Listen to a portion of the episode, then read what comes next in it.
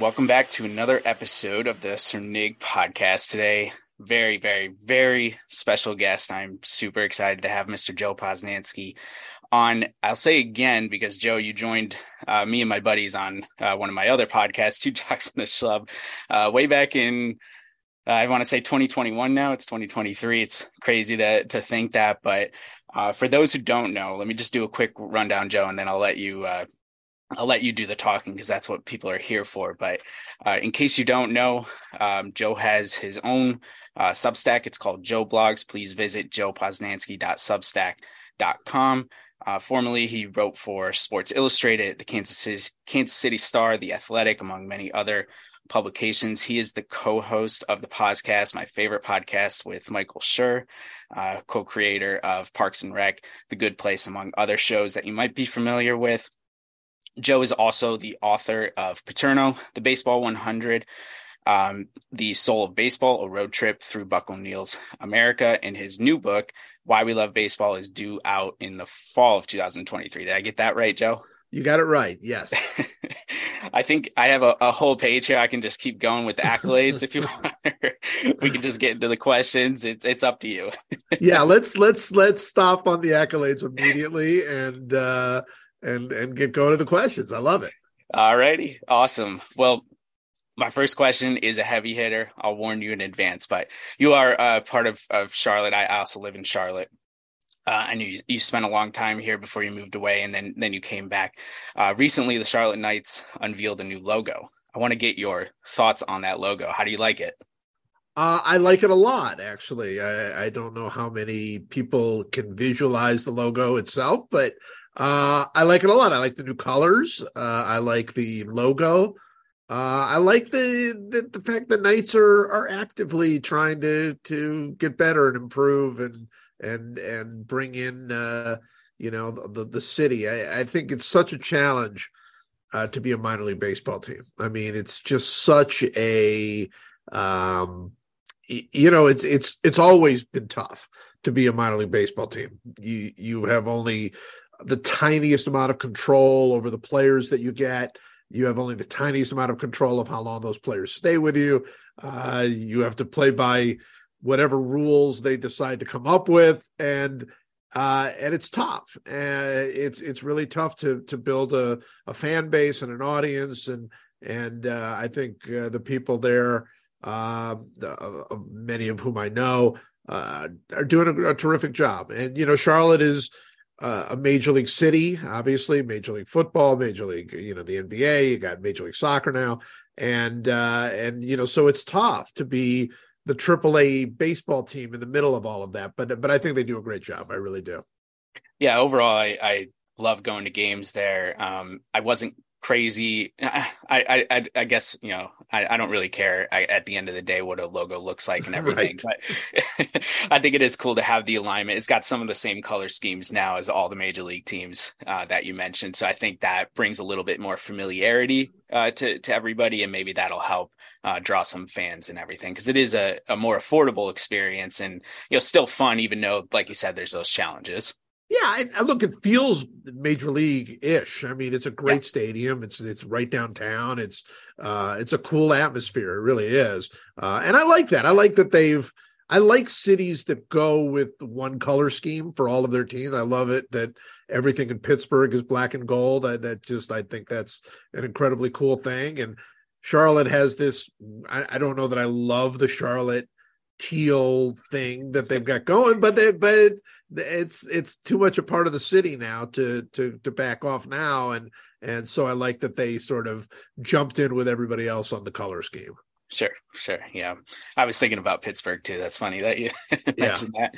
So, um, not to embarrass you again with the accolades, but one of the things I'm most curious about in talking to today is uh, a little bit more about your journey into becoming a sports writer and you know how you got that start and where that love and that passion came from. Can you walk us through, you know, the the early days, like what mm. what made you decide that you wanted to be a sports writer to start? I, you know, so much of what happened to me uh, was pure luck and circumstance and and weird coincidences. I mean, I, you know, I I we moved to Charlotte Uh, it's the first time I lived in Charlotte. We moved here when I was in high school, and I was uh, I literally had no earthly idea what I wanted to do with my life. I had no clue. I went to uh, to UNC Charlotte to study uh, accounting. That was going to be my original thing. Was I went as a, an accounting major, and and uh, I don't know if I told this story on the podcast last time, but um, but it's it's true. I I remember very vividly the day that I realized I wasn't going to be an accountant. I, and I was, I used to take the city bus. I said, I lived at home and I used to take the city bus to college and I was taking the city bus home and we were driving by a, uh, like a business park and there were people outside and, you know, they were smoking and, and talking. And, and I remember looking out the window and seeing all those people, specifically seeing the people themselves and thinking to myself, that's never going to be me. That that is never that that is never going to be me standing out there, you know, holding a satchel and smoking and talking about numbers. That's just never going to be me.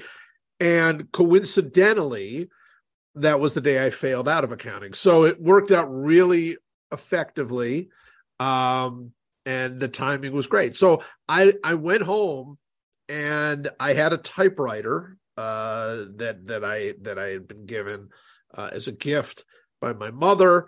Uh, this electric typewriter, and, I'm, and I bring it up because I specifically right now in my office, right next to me, I have uh, an electric typewriter that I that I love working on. Um, so I had an electric typewriter, and I thought to myself, I'm going to send out a bunch of letters to a bunch of people across wide variety of of jobs and and and uh, and options and just tell them, uh, you know, and I think the letters basically were like, "Hi, my name is Joe Posnanski. I'm a high school. I guess I was in in uh, college then. I'm a freshman in college, sophomore in college, and uh, I literally have no idea what to do with my life. And your job seems cool. So that was literally what I did. And so I wrote to a bunch of people. I wrote to Bob Costas. Uh, it's it's something that that we've uh, laughed about since then. Um, but I wrote to a bunch of people, and one of the people I wrote to was the uh, uh, then sports editor of the Charlotte Observer, a guy by the name of Frank Barrows, who's no longer with us. And uh, and I I found his name and address in the paper, I guess, and I sent uh, sent him a, a note, and and he called, or he, I guess he called me. No, he he must have, he wrote back, and he said, um, "Hey, if if you're interested in this." we we sometimes send out uh, people to high school games to write about them for 20 bucks 25 bucks you know we call them stringers and we send them out to different games and if that interests you um, you know we can we can do that. And i flipped. I just flipped. And and honestly i loved sports. Uh, i did not know that i loved writing. But as soon as he said that, as soon as he made that offer, I just thought, wow, this this this might be what what I want to do. And and uh, um, first time I went out to a high school game, I remember it vividly. It was North Mecklenburg uh, uh, girls team, and uh, and I remember going out there and. Uh, I I remember I, I went with an actual reporter uh, named Orlando Ledbetter, and he kind of showed me how to keep score and how to how to get things down, how to go to talk to the coach afterwards for quotes and and uh I was just smitten. I just thought this is exactly what I want to do. And so that that's how it happened. I mean, it wasn't anything where I thought to myself like, "Oh, this is something that I can do, want to do." I honestly if if you had told me, I mean, the sort of the way I'm a first generation American, and and uh, you know, I I grew up. My parents uh, were learning everything about America at the same time that I was, and I if you had told me at the time, I just honestly didn't even think that was a, a profession. Being able to write about sports, I just didn't think that was a, a possibility for somebody like me. And uh, once I realized that it was, it was. Uh, uh, it was life changing for sure. Yeah, I love that, and um, I especially you know the accounting piece is funny to hear because one of my favorite things in life is to hear you and Mike nerd out about baseball stats and analytics yes. on the podcast. So I don't think that was a totally wasted educational venture there. Um, but so you know i think a, a lot of people um, you know especially in the day of, of, social media here they see sports writers and they see people who have access to athletes and for lack of a better word they may think it's easy to do uh, that type of work. But it seems like what what you said you know just even to get your foot in the door and then i'm sure that the early years was um, you know reps you know really really uh, putting in the work grinding it out even to a certain extent like is that accurate is that what you would recommend to young aspiring sports writers to say like don't don't try and uh, you know just land the biggest name like you know work as hard as you can yeah, I mean, look, it was a lot different when I was younger, right? I mean, when in those days there was a pretty direct path. You would you would start at a little paper and work up to a little bit bigger paper and a little bit bigger paper and sort of work your way up that way it was fairly it was a fairly um I wouldn't say it was a direct route, but it was a clear route. And it's a lot different now because there aren't as you know aren't newspapers anymore. I mean, there there's so few exist and and they have so few jobs and and even newspapers that that are in major cities don't necessarily cover the teams the way they used to. But yeah, for me, I think one of the things that I had to learn very, very quickly was that I needed to put every bit of my enthusiasm into every single story that I did.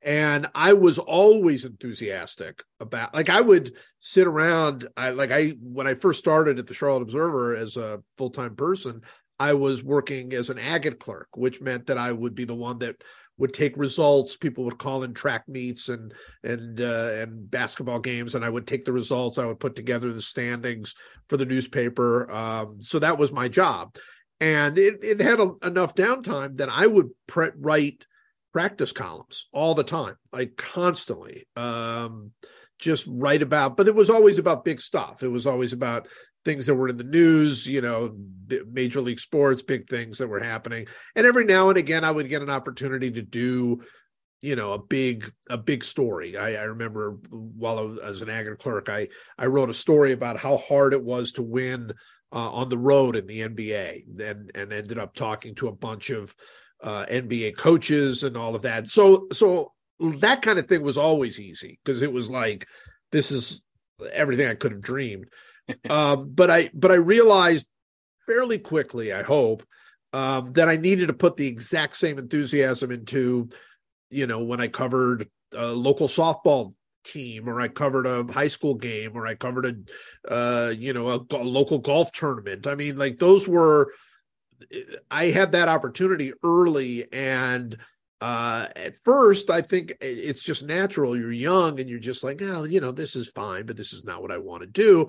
But two things. One, very often those were the very best stories that I would come across. You know, it's like I've been to uh 25 Super Bowls, but but there are not that many stories at the Super Bowl. You know, it's cool that I've been to all those Super Bowls, but there me and you know 500 of my closest friends, right? It's like everybody's out there writing about it. And if I'm uh, meanwhile, at a at a high school football game where something remarkable happens, I'm the only one there, or one of very very few, and and and there's a real opportunity. And I'd say many of the best stories that I've ever written uh, were in those environments. So I think that was the thing that I had to understand and and had to learn uh, was that you have to just every single story you do, you have to bring the same level of of excitement, enthusiasm, curiosity, uh, and I think that's the advice I give anybody. It's like when you when you are starting out, uh, particularly,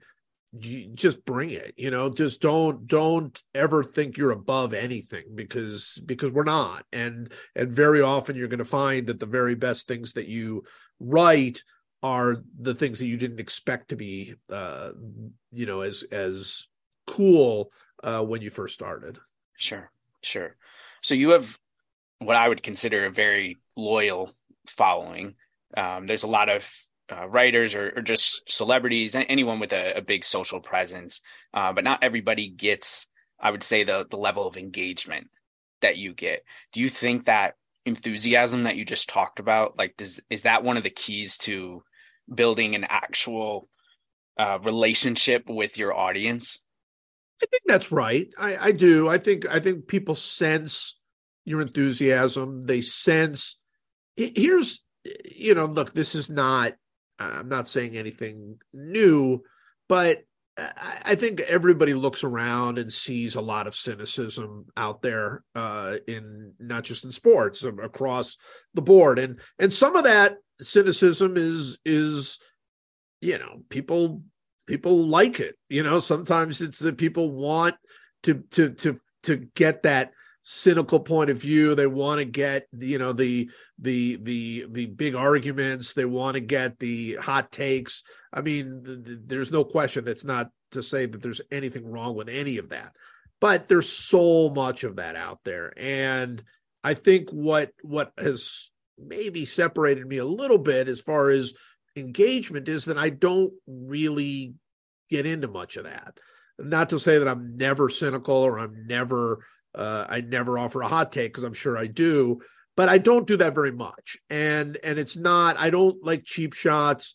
I don't like. I don't like cynical uh perspectives. Like I really don't. I I I tend to be pretty optimistic. Uh, even even when you know optimism is not that easy to come by, and and I think I think people, not everybody, but but a lot of people like that, and a lot of people have really responded to that. So I don't have the biggest audience out there for, for sure.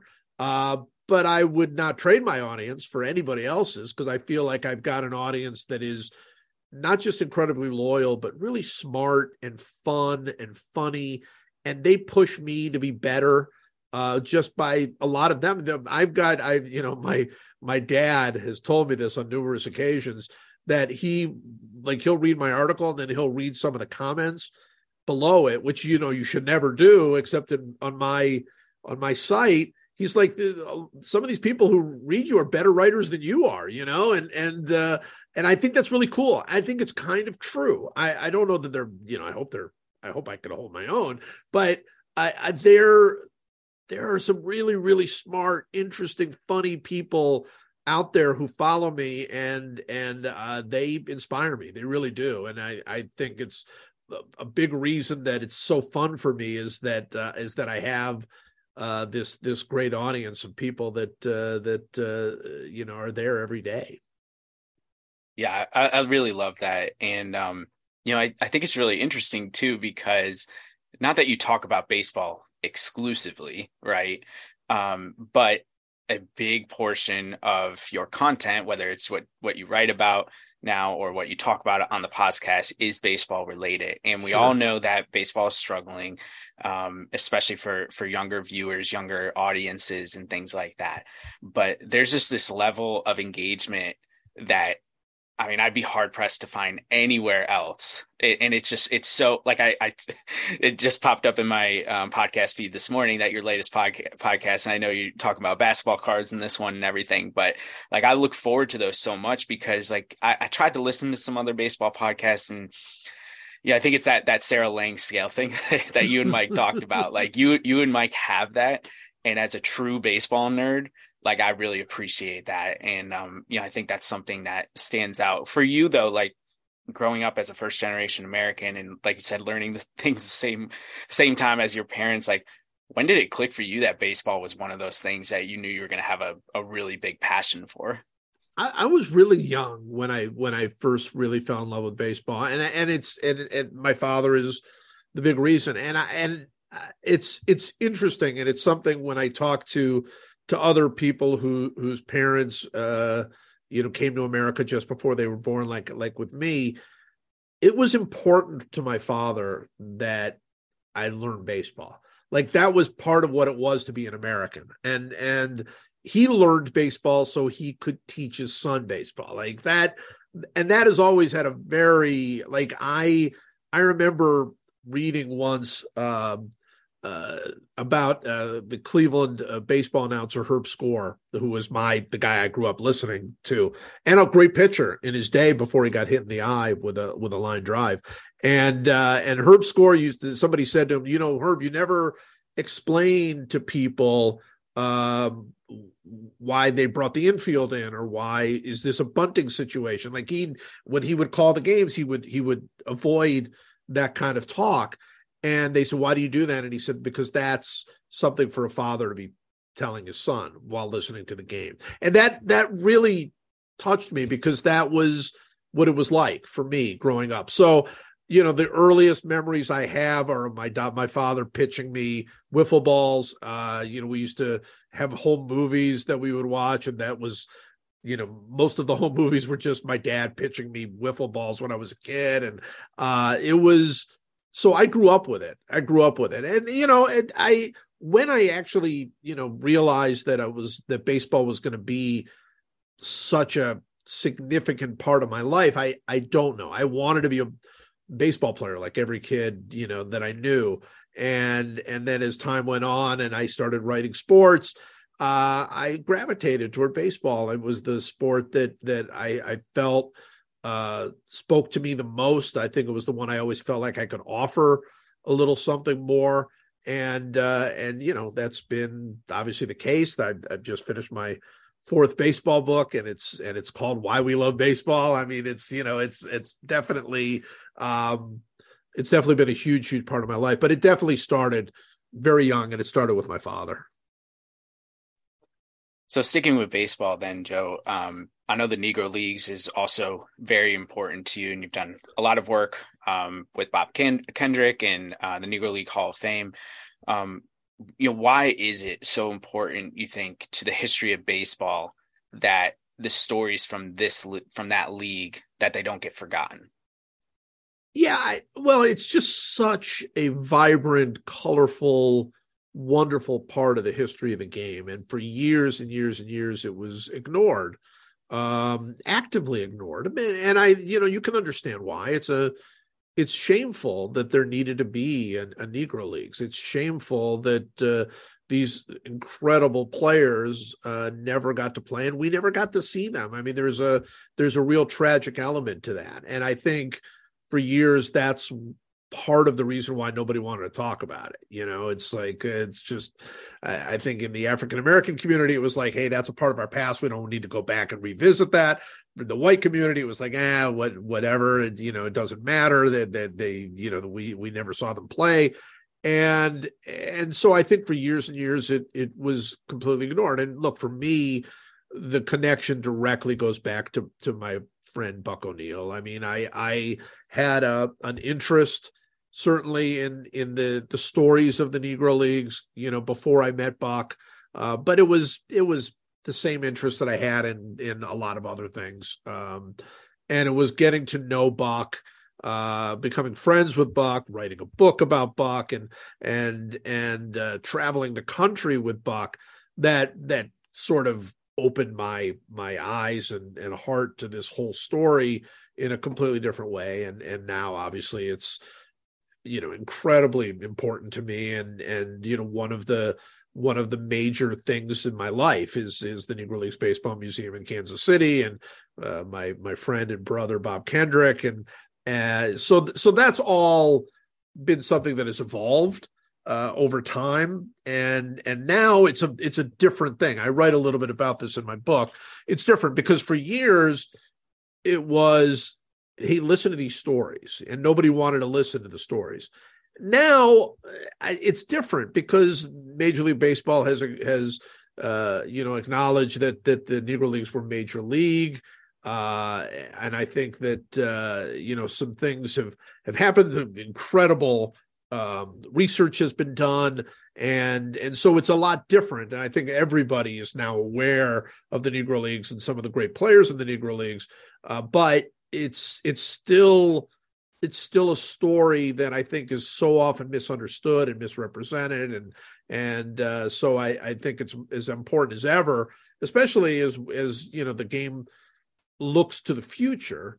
It's as important as, as ever to to acknowledge that this is this is a, a, a there's a piece of the Negro Leagues that uh, the, there's the tragic piece we've talked about, but there's also a piece of the Negro Leagues that was this joyful baseball that that was that really express how this game is the true national pastime. It's the true sport across race, across uh, gender, across everything that we we lose sometimes, and and so I think that the story is more important than ever. In the midst of all the projects that you're working on. I'm not sure if you've gotten a chance yet, but um, have you watched the Willie Mays documentary on HBO? I did. I actually had uh, the director uh, and uh, and Colin Hanks, the, who produced it. Uh, we had him on uh, on the podcast. I really liked it a lot. Uh, that's a hard doc. I told Colin this. Colin, you know, like he's he's my one of my best friends now. but I told him that it's hard because Willie Mays was is a tough character, and especially as he's gotten older. I mean, he's he's he's dealing with a lot of health issues and he's he's not a sentimental guy. Like that's not like like with when you could talk to Henry Aaron, you know that you could you could really you know sense the warmth uh, of him, and, and, it's harder with Willie Mays. Uh, and so I thought they did a great job of of I wouldn't say humanizing him. It's not that he's not anything less than than than this this human person, but I think they they they did a great job of getting at the heart of of this incredible incredible athlete, an incredible man, and uh, and I think that was very I think it's very difficult to do. I mean, he was look he you know this he was number one on my in the my baseball 100. I think he's the greatest ball player who ever lived.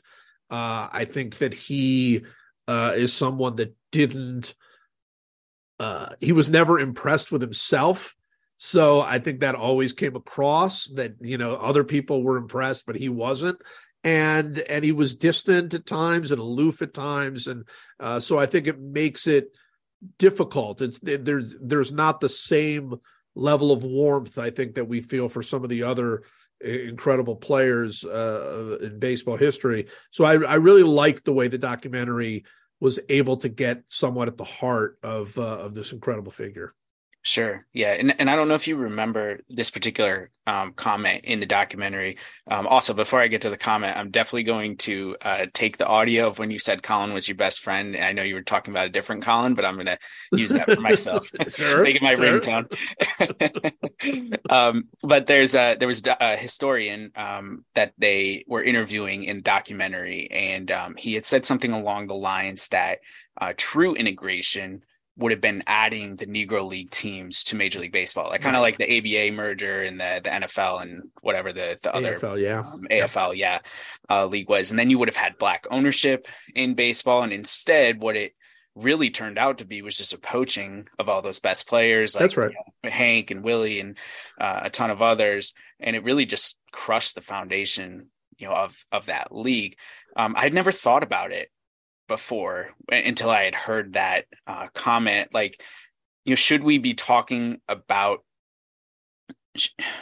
I guess I guess the question is like, you know, we Major League Baseball they rightfully so make a pretty big deal out of Jackie Robinson and Jackie Robinson Day and you know things like that. But are we doing a disservice by not telling some of these other stories or being like more accurate with our storytelling? Um, like, do you think we should push these narratives a little bit harder?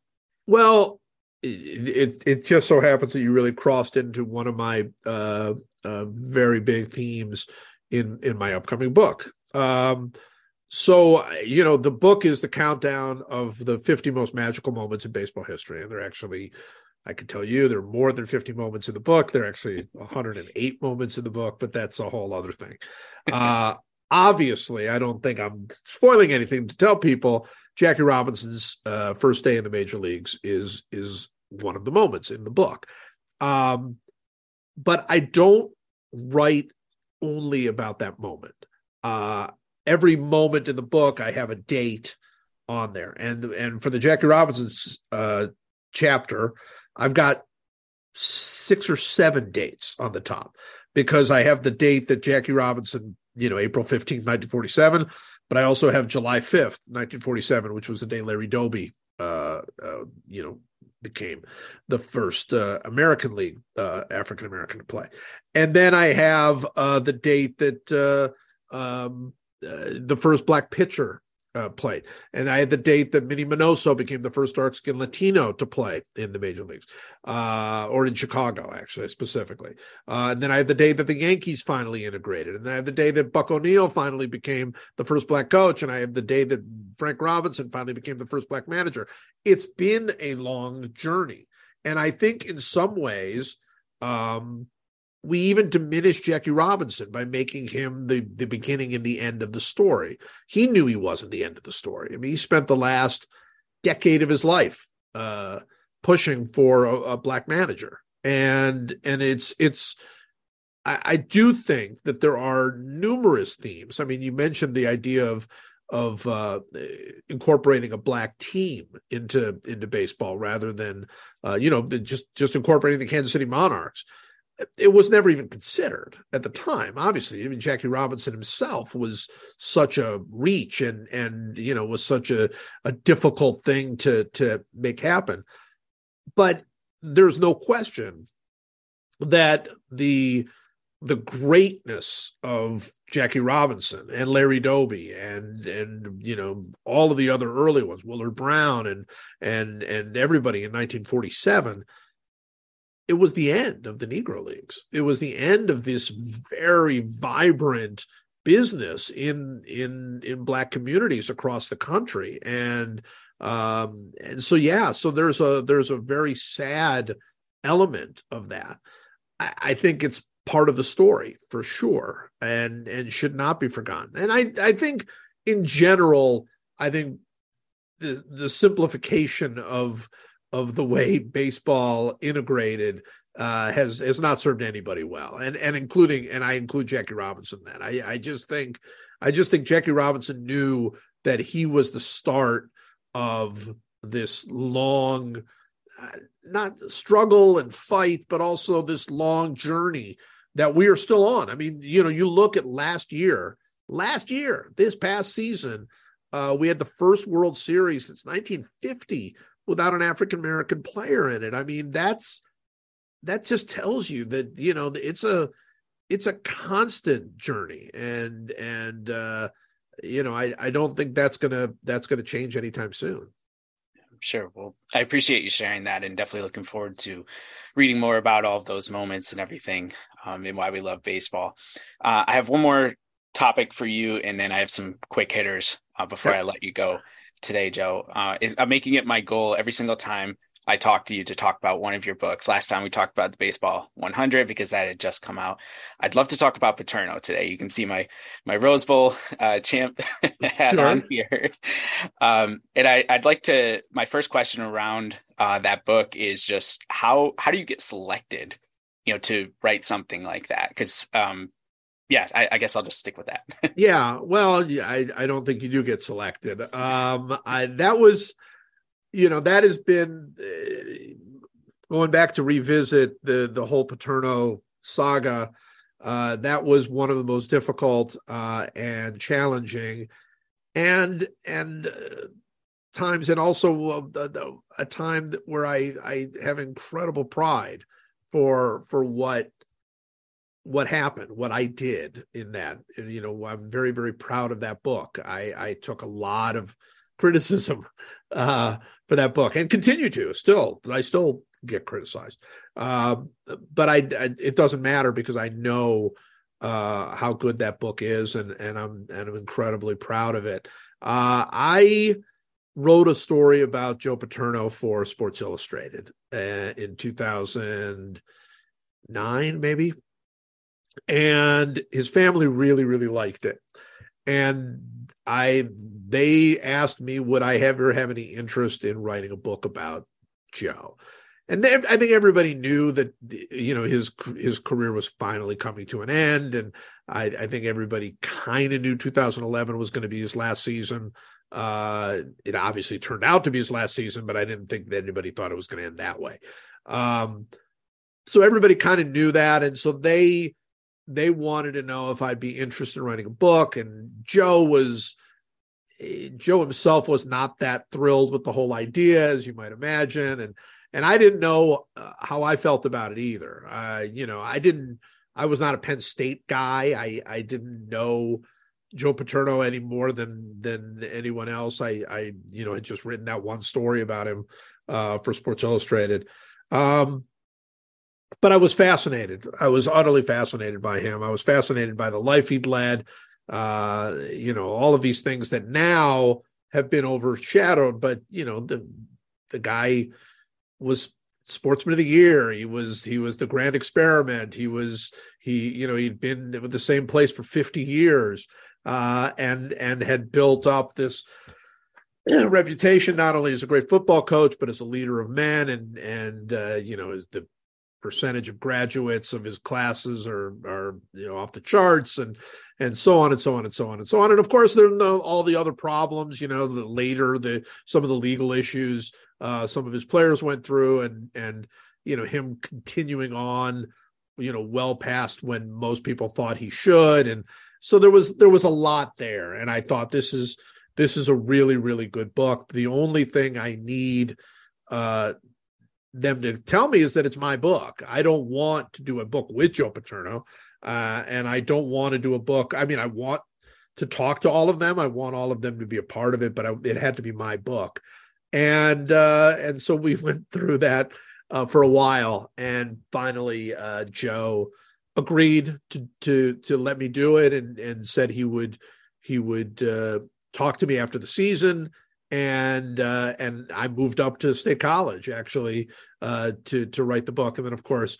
uh, I was I was going along writing the book, talking to all of the people around him, getting all the good and bad and everything else that was Joe Paterno. Um, and uh, and then of course the the Sandusky uh, thing happened uh, right in the middle of it, and suddenly I had a very different book and a very different uh, thing to do, and and uh, and you know it led to where it led. So had you actually? Well, first I, I think it's so cool that from one piece yeah, I think I think it just speaks to again like work ethic and just showing up and doing doing the best job you can. One piece got you got you the in with the Paternos right to, to write the book. Um, I think that's really cool.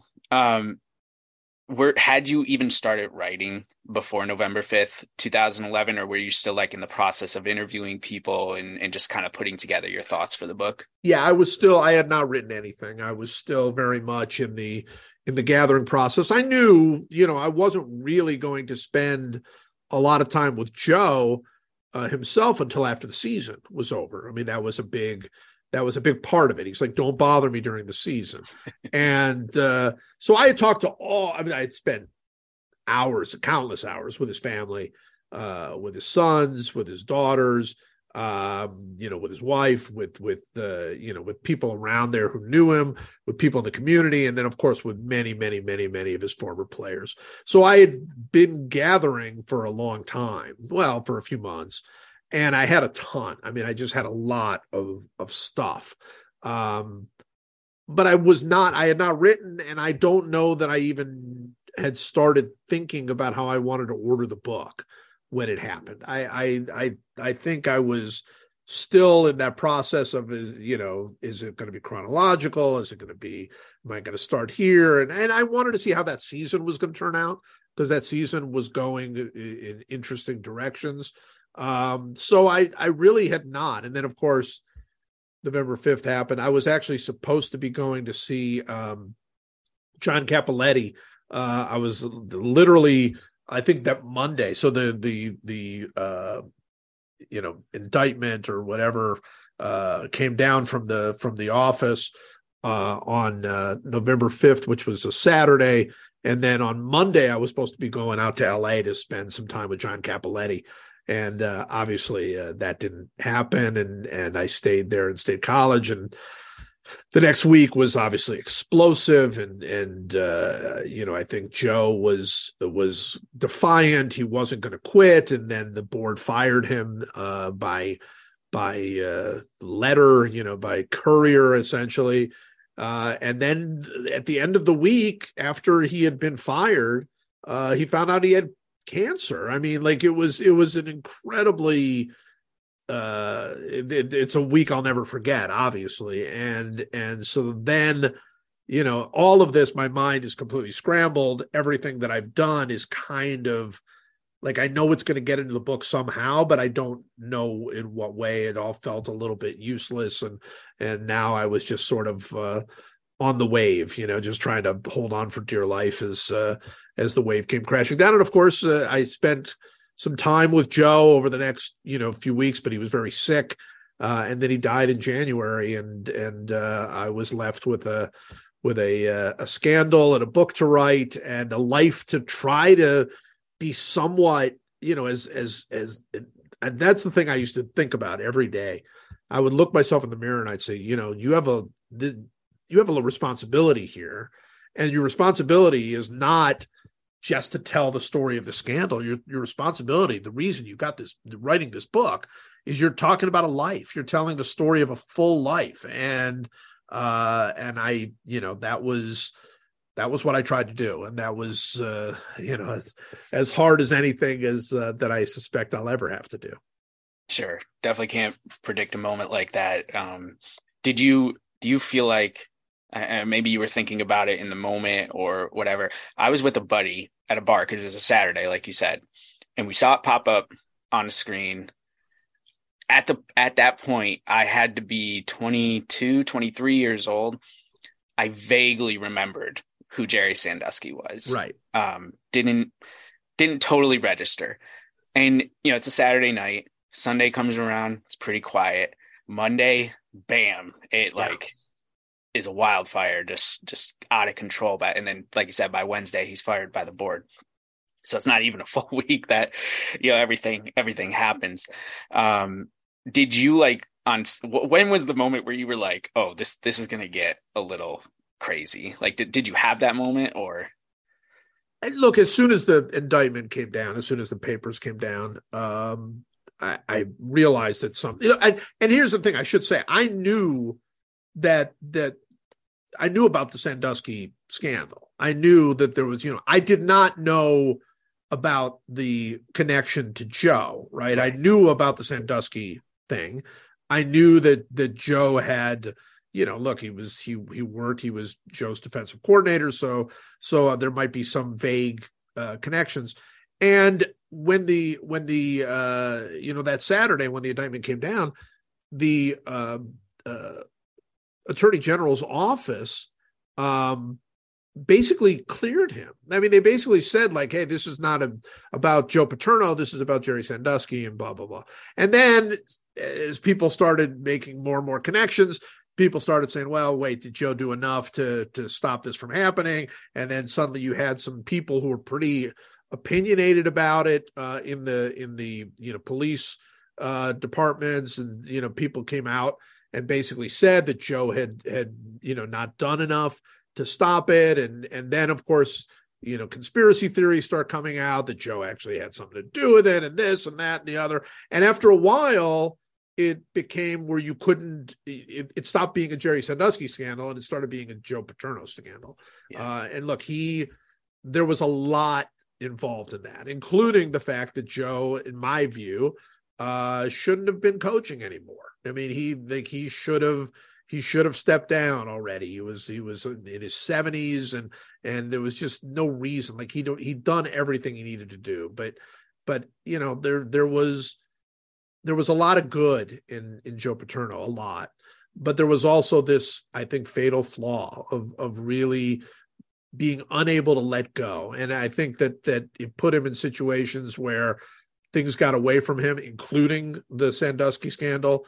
And uh, and so it it uh, it started to become about that. It started to become about that, and then of course, lots of he made lots of enemies through the years, and you know he was very uh, he was very pious, right? He was very much a, a guy that that didn't mind saying that other people didn't live up to uh, to their to their standards, right?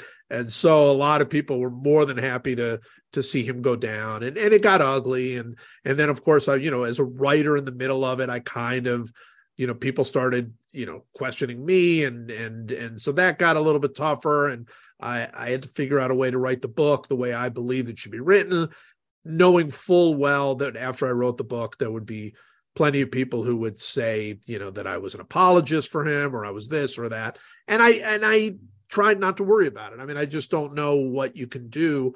I knew once the scandal had become clear and once Joe had gotten sick, I knew no matter how I wrote the book, people were going to hate it. At least, sure. at least a, a huge percentage of people. And you know that's that's, that's no fun. That's you never you never write a book uh, with the hopes that oh I hope a whole bunch of people hate it. You know, I mean that's not exactly the dream. Uh, but I knew it, and so that book became something more than you know, like like now. Of course, I mean I'm I've got Why We Love Baseball coming out, and I can't wait. I can't wait for it to come out. I can't wait for people to see it.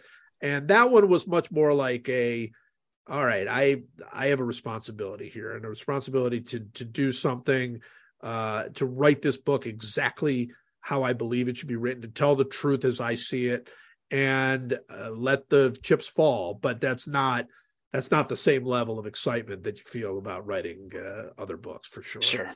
Yeah, I can't even imagine. Uh, I will say, as objective as I can be, someone grew up at Penn State or went to Penn State, um, you know, was there through the Paterno years.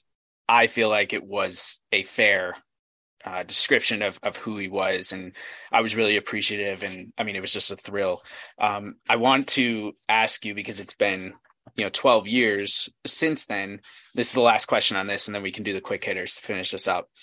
Um, you wrote a particularly striking um, section toward the the end of the book here about a conversation that you had with Joe um, after everything that happened, and um, it says we were sitting at Joe Paterno's table, me and him alone, and he asked me to stop questioning for a moment. This was a couple of weeks after he had been fired, when the madness was at its height.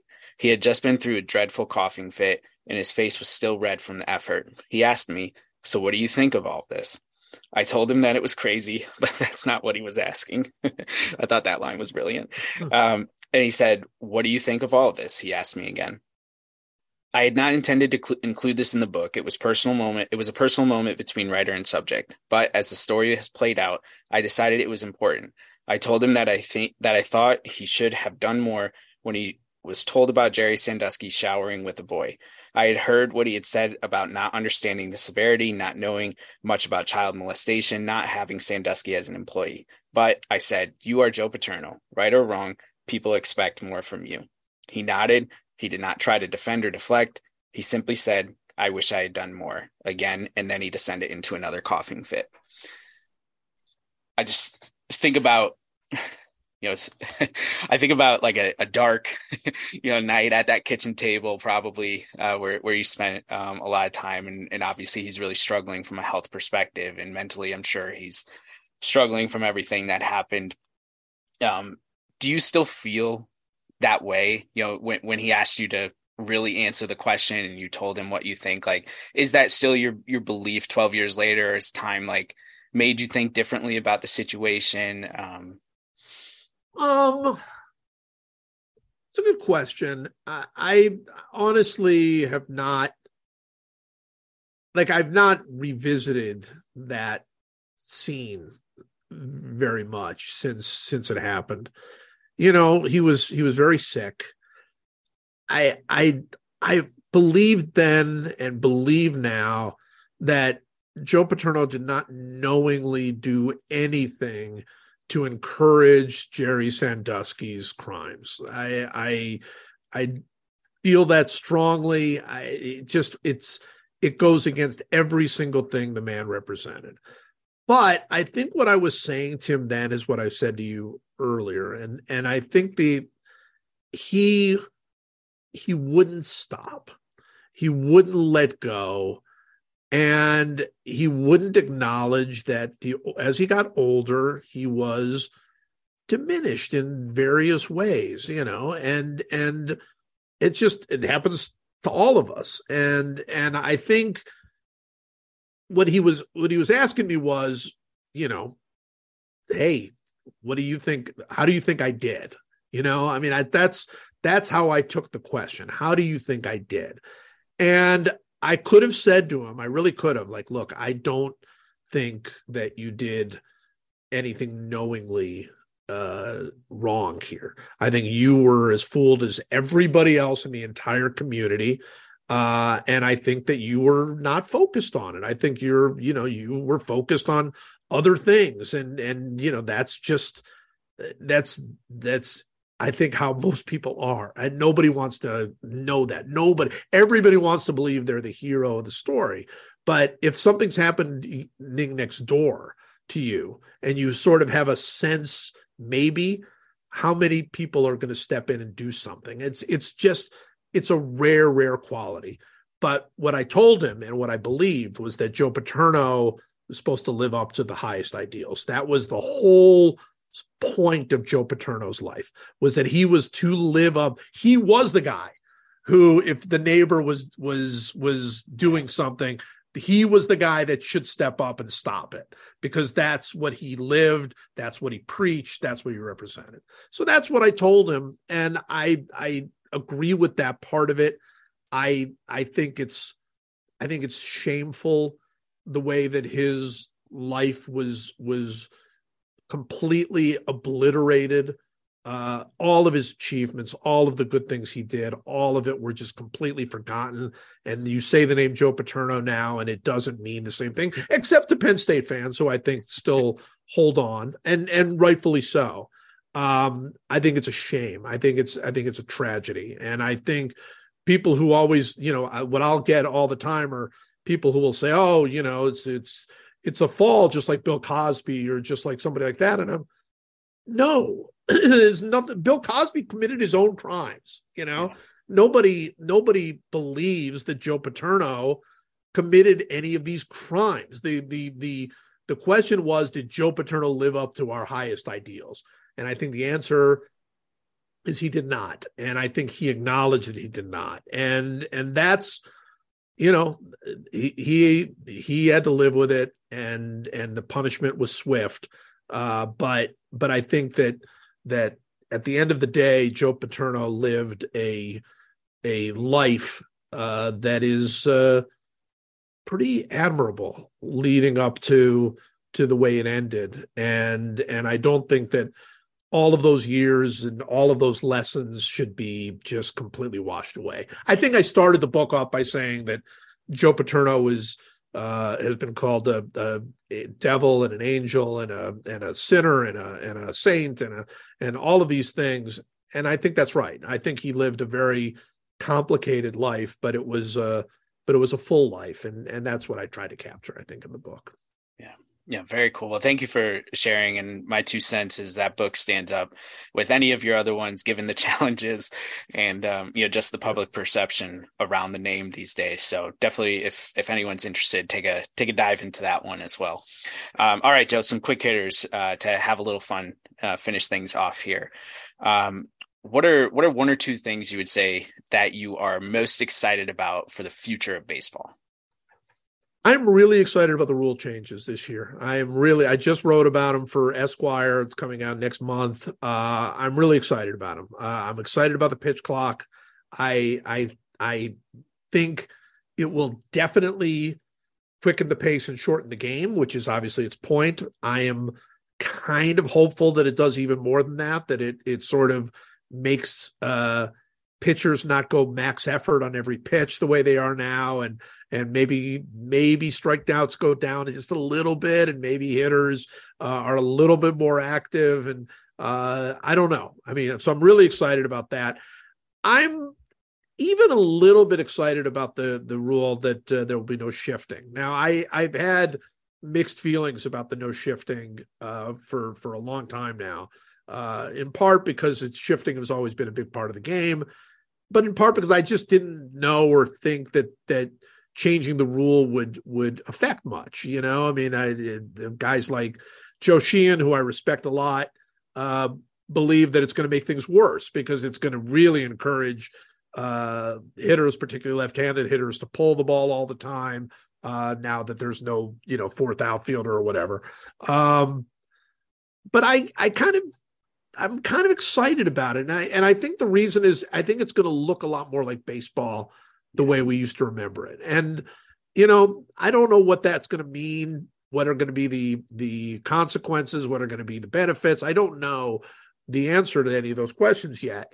But I like the idea that second baseman is going to be standing where second basemen stand, and shortstops are going to be standing where shortstops tended to stand. And you know, look, they'll pinch the middle, and and it'll be, you know, we'll we'll. It's not like it's going to be this extreme thing, but I don't know anybody who liked it where a left-handed hitter hit a line drive into the outfielder, and then the second baseman caught it because he was just standing out there. You know, that's just it's smart. It's smart baseball. I don't blame any team for shifting, but I'm I'm interested and excited to see what it's going to look like without that.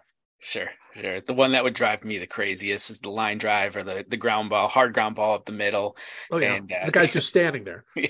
yeah, and I don't know how much of this shifting is going to change that because literally shortstops are going to be able to stand, you know, right, almost right, right, right behind left. second base. Yeah, yeah. So it'll still be only one or two steps, but but even that, it's one or two steps. I mean, I, I think the when you saw a guy just standing there and fielding a ground ball when you're just ripped up the middle you thought, okay, well, great. So their their analytics team is good. That doesn't mean that's not fun baseball. I'm not rooting for analytics teams. I I I appreciate them, admire them. I like them. I like talking to them, but I don't want them controlling the game. I want baseball players to be controlling the game. So uh, so I'm a little bit excited about about what these rule changes are going to do. Sure. All right, two quick hitters left. My buddies and I were talking about this the only time in franchise history that this team has been any good is when we were were kids, except for this past year because they made the playoffs. But do you think the Seattle Mariners do you think they win a World Series sometime in the next 10 years, yes or no? Um I mean, no, but but I they might they might look. I not to get back to my book, but we'll get back to my book. Uh, I was, you know, there's so many moments. I mean, when you're talking about 50 most magical moments, you are leaving out so many moments. And I went back and forth and back and forth and back and forth about whether or not to include double uh, mm. in in the book. And that's the the Edgar Martinez double that scored Ken Griffey Jr. all the way from first against the Yankees to win the uh, 95 ALCS. And there are so many other moments that are not in the book that were probably every bit as magical and important as that moment. But it's all the Mariners have. It's all they've got. And I just I feel so bad for a group of fans that like like they have they've never been to the World Series. They're the only team that has never been to the World Series. I mean, like the Rays have been to the World Series and the Rockies have been to the World Series. So I I I I to to give it away, I did include it in the book because I just I just feel like it's this moment for this team, and and I would love to see them win a World Series, and I love some of the things they're doing. I love Julio uh, Rodriguez, and and I just uh, I'm I'm we'll see. It's going to be tough for them to win a World Series, though. Yeah, how how crazy is that one moment to say like it's it's kind of sad that it's like their only moment, but at the yeah. same time, it saved baseball in it, Seattle. It did. It saved baseball in the city. It's true. Very cool. All right, last thing I want to show you I made this specially for you. Uh, so on the first episode that you and Mike opened up cards on the podcast, I don't know if you remember this, but you you found a Chuck Knoblauch card. Sure. And you started for you know a minute or two talking about how Chuck Knoblauch would would be a perfect candidate for the raffle uh, to get a, uh, a, baseball 100 style uh, typewritten letter uh, to whoever wins that. I want you to know that you were literally talking about me. And so oh, I, I put go. this I put this collage together. I I counted up total I have 34 total cards, uh two two autographs of Knoblauch. Um most of these that you can see in the collage are, are Knoblauch. You can see in the autograph section that I have a, a few other um random players here and there. But I, I was like, if if Joe doesn't get anybody who selects Chuck Knoblauch in the raffle, I was like, I want him to remember this, and I want him to to write me because I would love a Chuck Knoblauch typewritten essay. Chuck, Chuck Knoblauch was a good player, man. You know this. He was a really really good player. I I always thought of Chuck Knoblauch that his his career gone a little bit differently. Obviously, he had the throwing yips later and everything else that went on.